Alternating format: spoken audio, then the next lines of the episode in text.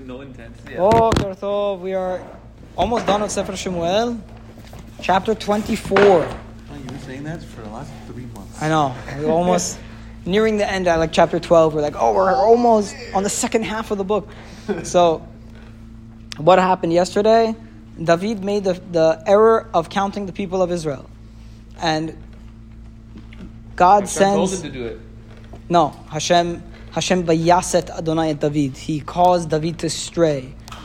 From there, from there, some Mefarshim say that it was the sin of Am Yisrael that God needed an excuse to punish them for, so He caused David to sin. But the sin was Am Yisrael's. What would be the sin? Some Mefarshim say that they didn't ask for the Beit HaMikdash. Which is why by the end of the story, David is going to buy the plot of land for the Beit HaMikdash. Some say it was the rebellions of Sheba ben Bichri or Avshalom or so on. Another very interesting perush I read in the Ralbag, by the way, is that the sin was actually David's, and he said, and the only sin was that he counted Bnei Israel, and he said the reason it's that God is angry at Am Israel. He says from here you learn that the people are actually held responsible for the sins of their leaders. It's an interesting Ralbag. He says it at the very end of the of his perush. Okay. Back to the story. So in response, God sends Gad Hanavi to go speak to David and to tell him that he has three choices. You're going to have to pick. You're not going to just be able to do teshuvah and get out of this without a, without a scratch. There are going to be options as to what you can do. Okay. So after Yoav finishes counting the people, David feels really bad. He does teshuvah and he tries to do teshuvah, and then he says, "I sinned really badly." So Gad Hanavi comes to him and he says, you have three options. Shalosh anochino tel alecha bechar lecha achat mem ve'eselach. You have three options. Choose one of them and I'll do them to you. Now these three options are all going to be bad. You have one option is to have seven years of famine. Or you can have the option of three months where your enemies are going to overpower you and you're going to be running away from your enemies. Or you can have three days of, uh, of a plague in the land. So please hear this and know what should I return the matter to the one who sent me, says God. I feel like three days of plague is nothing. So what would you pick? Would pick Seven years of famine. Enough running, enough fighting. Just take the hit. Get it, take the hit, get it over with. Yeah, but but the other two are not certain death. Seven years of famine doesn't mean people die. It just means people are hungry. Three years of running away from your enemies, who knows? Maybe you lose a hundred Three people. years. Sorry, seven years of famine. Uh, hold on. I don't know. Three months of famine. Yeah, three months of No, no. seven years of famine, three No. months of running away Yeah, from seven enemies. years of famine, three months of running away from enemies, or three days of days of thing. The only one that has certain death is the plague. Plague by definition is death. What would you take? Plague. You take the plague also. So that ding ding ding. That's Three actually months, what Three days. What are you saying? that's what David picks also. But what's his reason for it? What's- Shorter, better. No. This is actually a famous pasuk. Vayomer David Gad, Sali me'od. This is a very difficult decision. It's very tough. Nipela na biad Adonai ki rabim rachamav u'biad adam. He says, "Let us fall into the hands of God, for God is is uh, kind and forgiving, but let's not fall into the hands of man." Why? Now I'm going to summarize a lot of the mifarshim on this topic. It's a very very interesting topic. First of all, he says, "Well, why would it be in the hands of man if there's a if there is a famine? Isn't that also by God?" He says, "No, because whenever there's famine, where do people go? They go to Egypt. They go to other countries in order to get food, and they're going to be in their hands as where they're going to give you the food. And if there's war, so obviously it's other it's you're in the hands of the enemy. So he says, I don't want to be in the hands of the famine. I don't want to be in of, of other people when it comes to famine. I don't want to be in the hands of other people when it comes to war. Let us fall into the hands of Hashem, and let's not fall into the hands of men because God is kind. Next, what are these three options? Why these three options specifically? So there's a very interesting Rashi, honestly, who says, Whenever David was running away from Shaul, at one point I think it was like Abishai or someone said, "Let's go kill uh, Shaul. We have the chance to kill Shaul now. Let's get rid of him. We're, you're done with him." And then he says, "I'm not going to touch Shaul.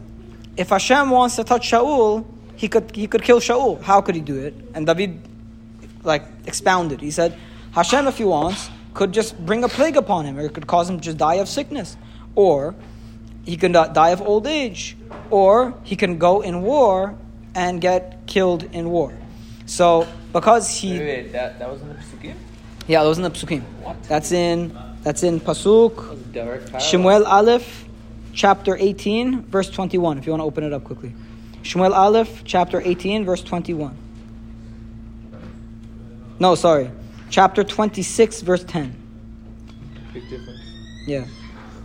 Chapter 26, verse 10. Shemuel Aleph. 26. English or Hebrew? English.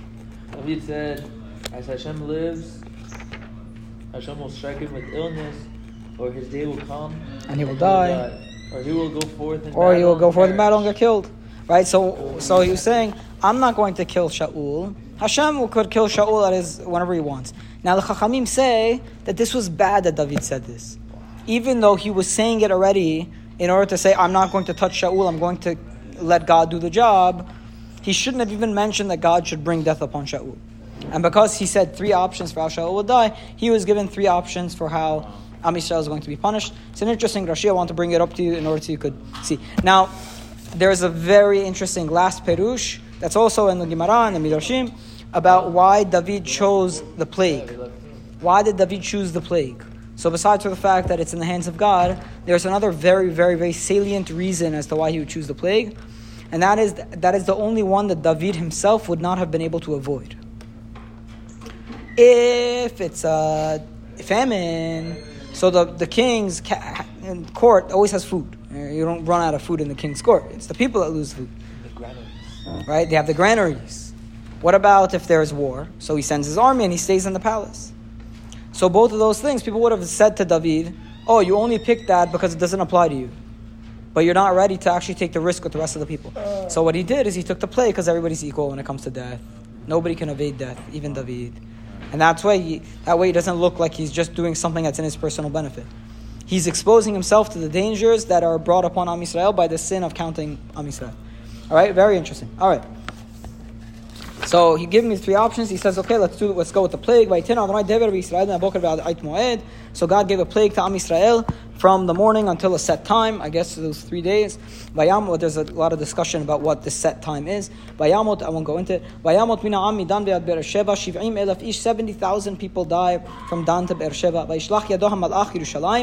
Then the angel of God that was going to, that was conducting the plague, like the, the, the forces that were conducting the plague, they reached Yerushalayim. There was an, according to Divrei Amim, there was a angel that his hand was outstretched over Yerushalayim, about to destroy Yerushalayim. And God said, let's not destroy Yerushalayim. He, he, he decided against destroying Yerushalayim.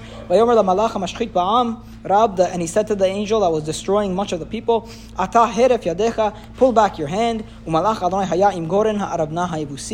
And at the time that God told him, the angel, to stop killing the people, the angel was up to the, the threshing floor of Harabna HaYevusi.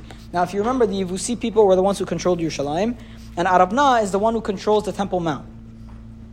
So the angel almost got up to the place of the Temple Mount.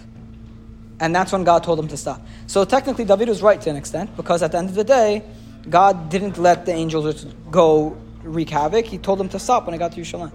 So, in a sense, Hashem's mercy did show, but it stops exactly at the spot of the Beit HaMikdash. That's why he told him to stop.